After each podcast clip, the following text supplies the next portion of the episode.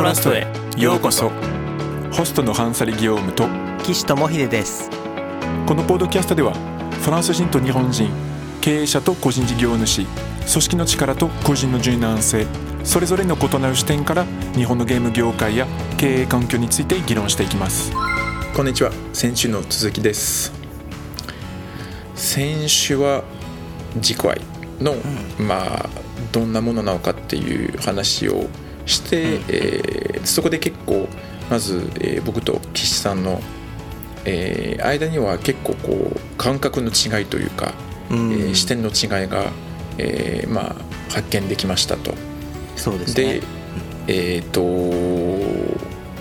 まあその最初はこう岸さんがこうあまりピンとこないということだったんですけど、うん、ピンとこないっていうのは、まあ、ロジックが分かるけどあの共感できないというかその感覚を感じられないという感じられないということだったので、えー、今日、えー、まあ、今週ですねそれについて、えー、深掘りしたいと思います。よろしくお願いします、はい、よろしくお願いします。コントラスト。コントラスト。その感覚がないというのはまずその、うん多分2つの、えー、考える軸はあると思うんですけど、まあ、1つはその、まあ、自己愛と幸福がつながってるっていうロジックともう一つは、えー、まあ基本的に目標目的を達成するために、えー、まあ自分の欠点を見つめてるっていうことだったんですけど、うん、そもそもそのなぜ目的を果たそうとしてるのかっていうのがまあもう一つの軸だと思っていて。そうですね、はい、最初の軸をまず話したいんですけどまずロジックとして自己愛と幸福はつながってると思いますか、うん。そんなに強いつながりを感じてなくてそれを今日このポッドキャストで知りたいなと思ってきました。どうしようなんか逆に僕にとってはそれがこう、ええ、当たり前すぎてっていうかあそうそうなんですね。それをこう疑ったことがないのでなるほど。どうしようっていうどうなんかその、うん、もうちょっとじゃあ補足すると別になんかそのそのロジックを疑っているわけではもちろんないんですけどその自己愛っていうものがピンときてない自分も多分今日まで幸福だったり不幸だったり。で、まあ、なおかつ幸福を目指してたりするので、まあ、何かしら幸福は感じてるはずなんですよ、うん、だからそのイコールではない。でイコールではないけどその自己愛を持つことでより幸福度が高まるのかもしれないっていう。そうですね。期待と好奇心が今満ち溢れてる感じですね幸福自己愛があるとまあなんとなく幸福に幸福値が高そうなのは分かります。やっぱり自分を否定している瞬間ってやっぱりあん。まり幸福な時間ではないのでまあそうですね。なんかそのなるほど。筋トレとかですかね。筋トレしてる瞬間って幸福僕はあんまり幸福じゃないんですけど 筋肉がつきついた状態は幸福なのでそこに向かって筋トレしてる。やっぱ成果か。ああだからえっ、と何でしたっけ？えっ、とこ功利主義って言うんでしたっけ？ああそうですね。結構功利主義かもしれないですね。そうですね。うんまあだからでもそうするとこうインストルメンタルハピネスってやつですね、まあ、道具的、えーと、幸福みたいな感じなんですよね。合理的幸福度っていう。僕はそれはあの偽りだと思ってるんですよねそれもなんかどっかで話してなんとなくは分かるんですけど、うん、でもやっぱりそう言ってるハンサリさんも何か目的のために努力したり苦労したり頑張ったりっていう工程を人生の中でいっぱい使ってると思うんですよね。なんかもう人間ってそういうもんなのではって思っちゃうところもあるあるんですよね。だって学校の勉強とかもみんな嫌だし筋トレも嫌だしダイエットも嫌じゃないですかいやそうですね。嫌じゃ 結構ね僕はあんまりその嫌なことをしないんですよね。いやいやいやそうそうは言いますけどでも実際そうではないと思うんですよ。嫌なこともいっぱいやってるように見えるんですけどね。どうえそうですか？そうですか。うん。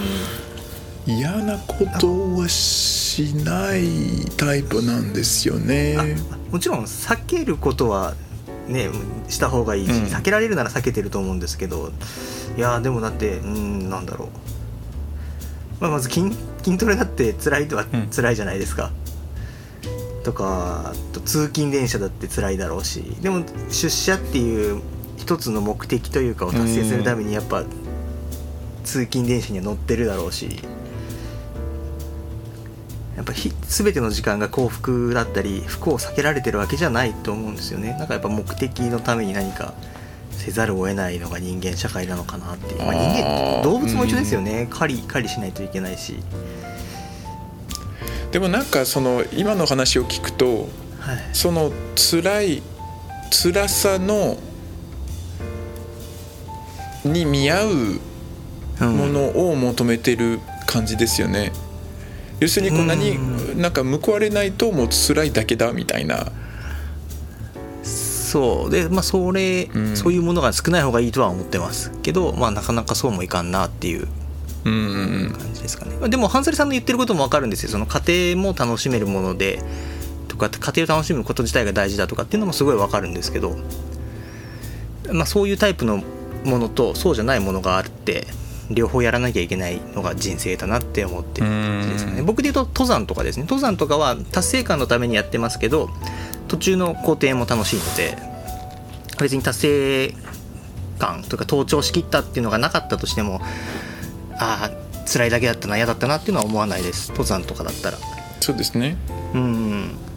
でもやっぱりそれと同じようなものばっかりではないなっていう感じですね。やっぱ筋トレとか通勤とかはやっぱただただに苦痛ですね。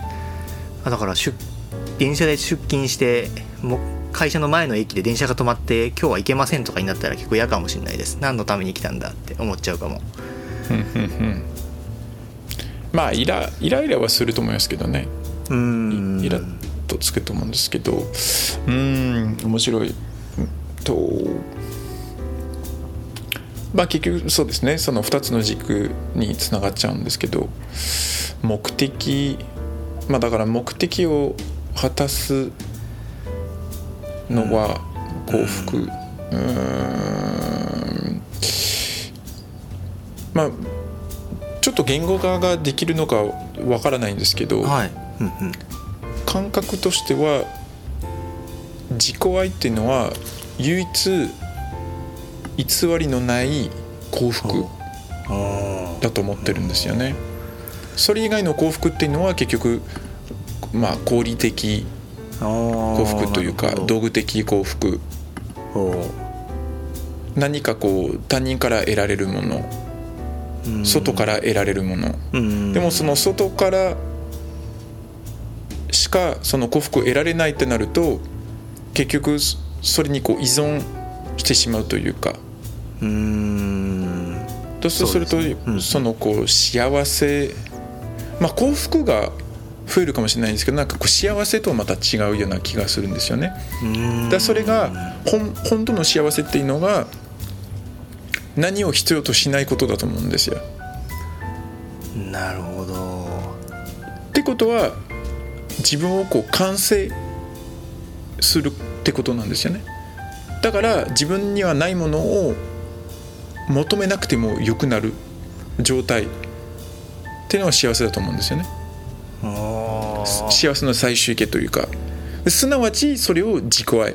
なぜかというともう自分をフルパッケージとしてもう認めてる受け受け入れるからそれ以上こう自分の欠点を直したりとかしてもいいんですけどそれができなかったことに対してこうイライラしたりとか後悔したりとか辛い思いをせずに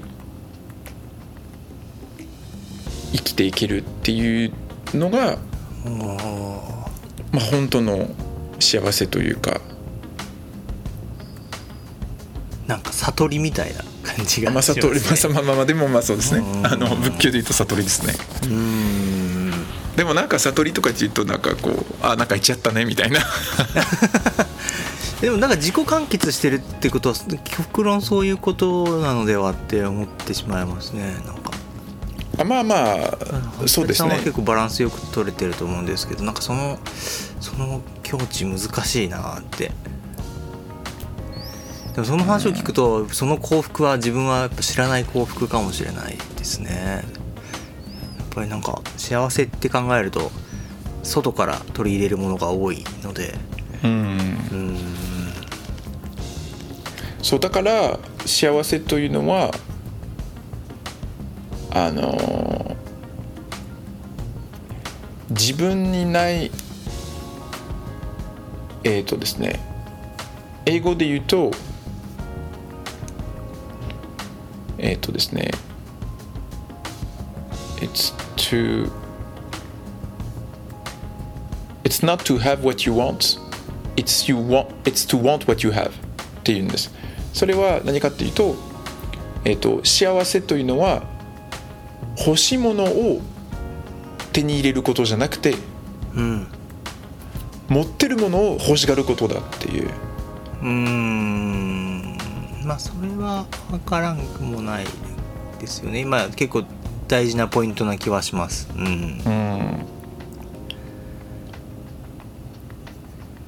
それが自己ですね。ああ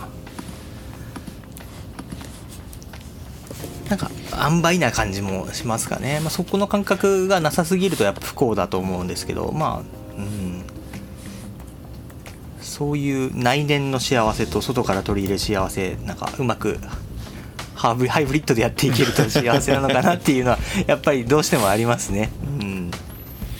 でもそれがそのどういうだ例えばその目的をなぜ目的を持ちたいんですか？まず。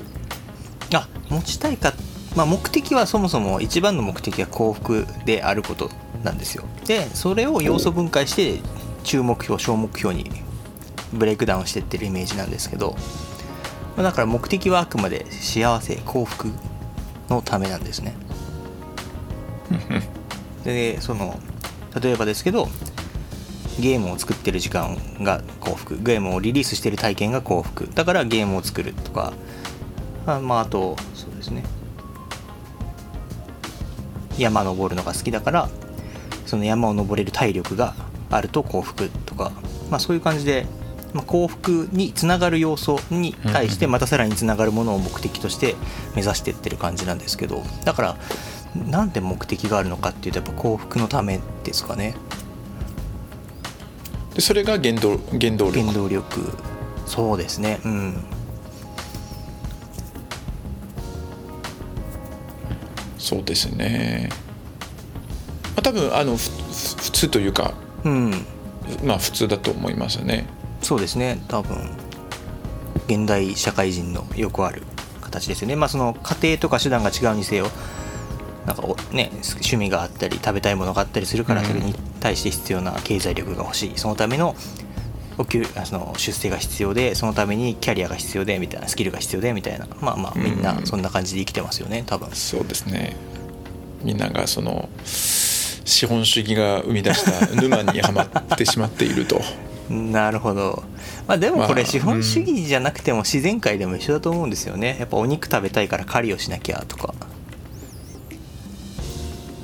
ただ、えー自然界だとその全ては妥協なんですよ。うん。あの例えばじゃあお肉食いたいからか狩るっていうのはあのリスクなんですよね、うん。なぜかというと狩るためにはカロリーを消費しなきゃいけないので。うんうんうん。もしそれを消費してこう捕まなかったらもしかしたらこう死に至るかもしれないからそのやっぱ自然界だといえば本本能がまず働くんですね。でもその今我々のその悩みっていうのは例えば人生でいろんな経験したいいろんな体験したい美味しいもの食べてみたいっていうのがもうそれはすごいこう恵まれてるんじゃないですか。うんそうですね。200年前とか500年前とかまあ貴族でない限りありえない思想なんですよね。そうですね。うんうんでそれを可能にしたのはまあ資本主義だと思うんですけどある意味。うん。だけど資本主義っていうのは不要不急のものを求めるからこそ成り立っていて、うん、不要不急のものを求めないんだったら資本主義っていうのは破綻するんですよね。そもそも消費社会、まあ、超消費社会っていうものが破綻するので、うん、だからその我々の今抱えている悩みっていうのも多分自然な悩みというよりはその昔、まあ、自然界ではありえなかった感情だと思うんですよ。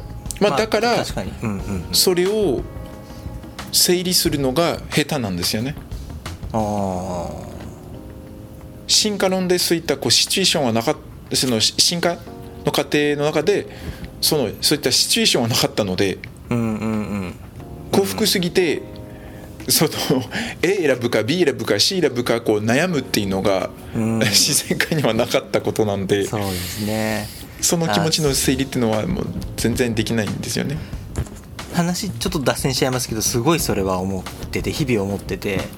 なんか文明、まあ、その資本主義とかによって文明が発達して人間の生き方とかはすごい幸福になったはずなのに幸福を感じる認識する能力が一緒に進化してこなかったから、まあ、現代人ってすごい不幸だなっていうのはめっちゃ思いますよねフそうですね。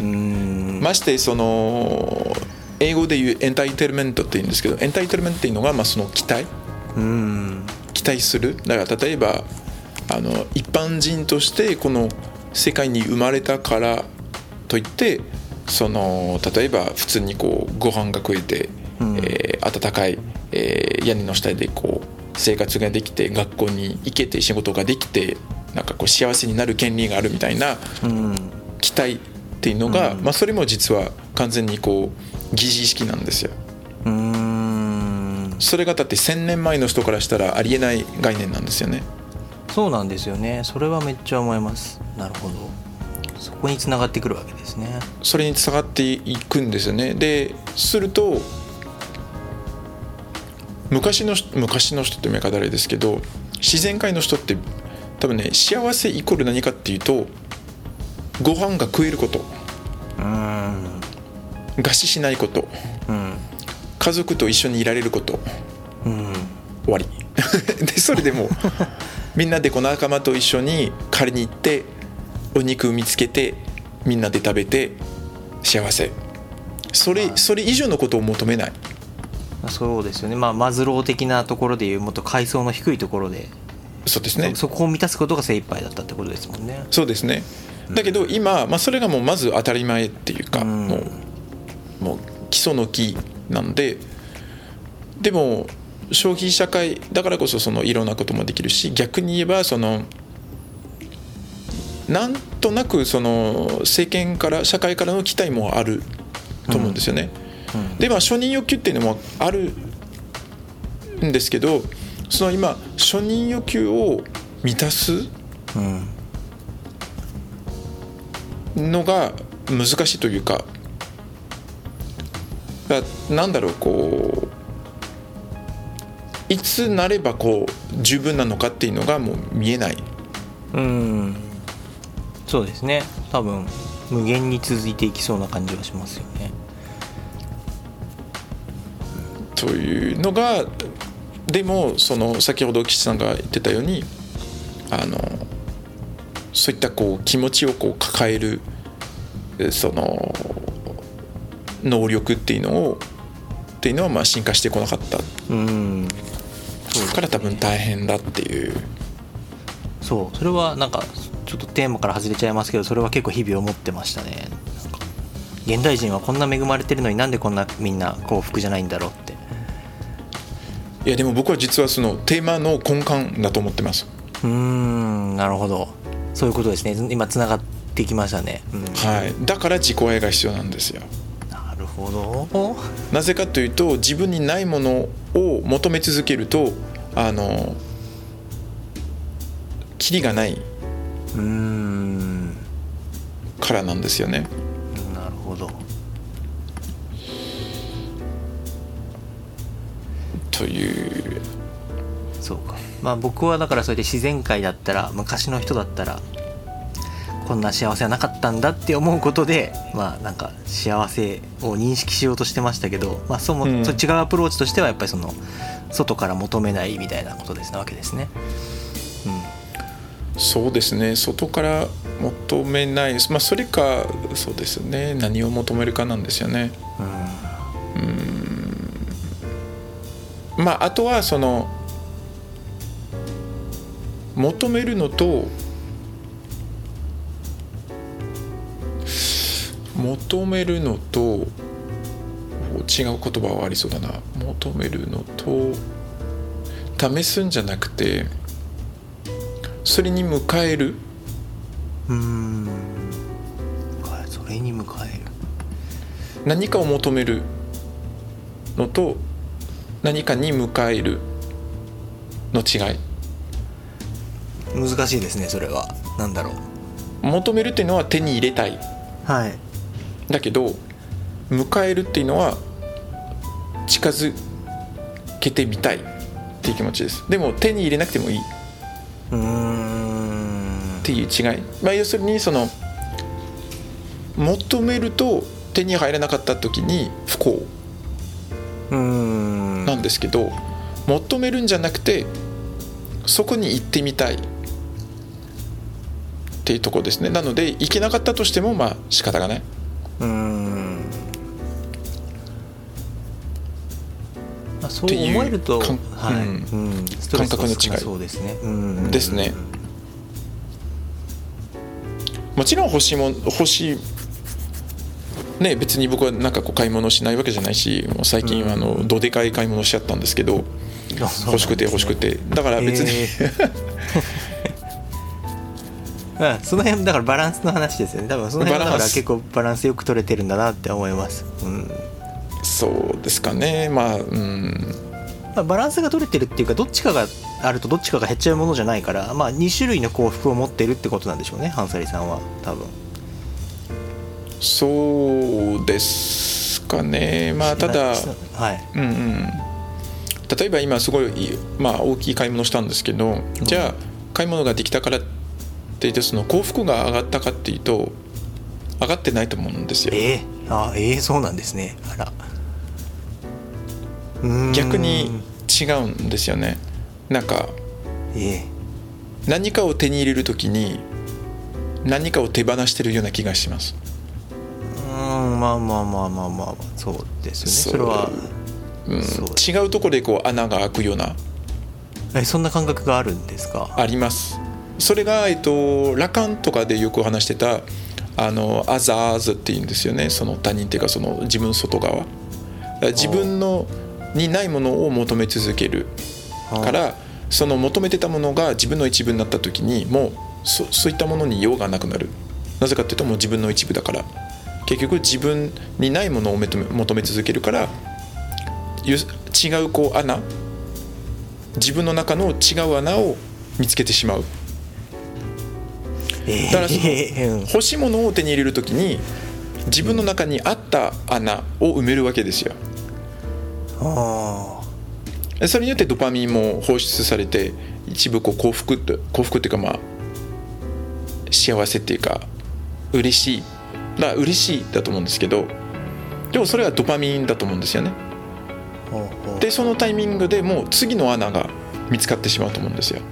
それはまたちょっとパート3で話しましょうか。ちょっとだいぶ広がりそうな気がします、まあ、ちょっとかなり深掘りできる予感がしました。じゃあそれではいまた来週話しましょう。よろしくお願いします、はい、よろしくお願いします。それではまた来週。また来週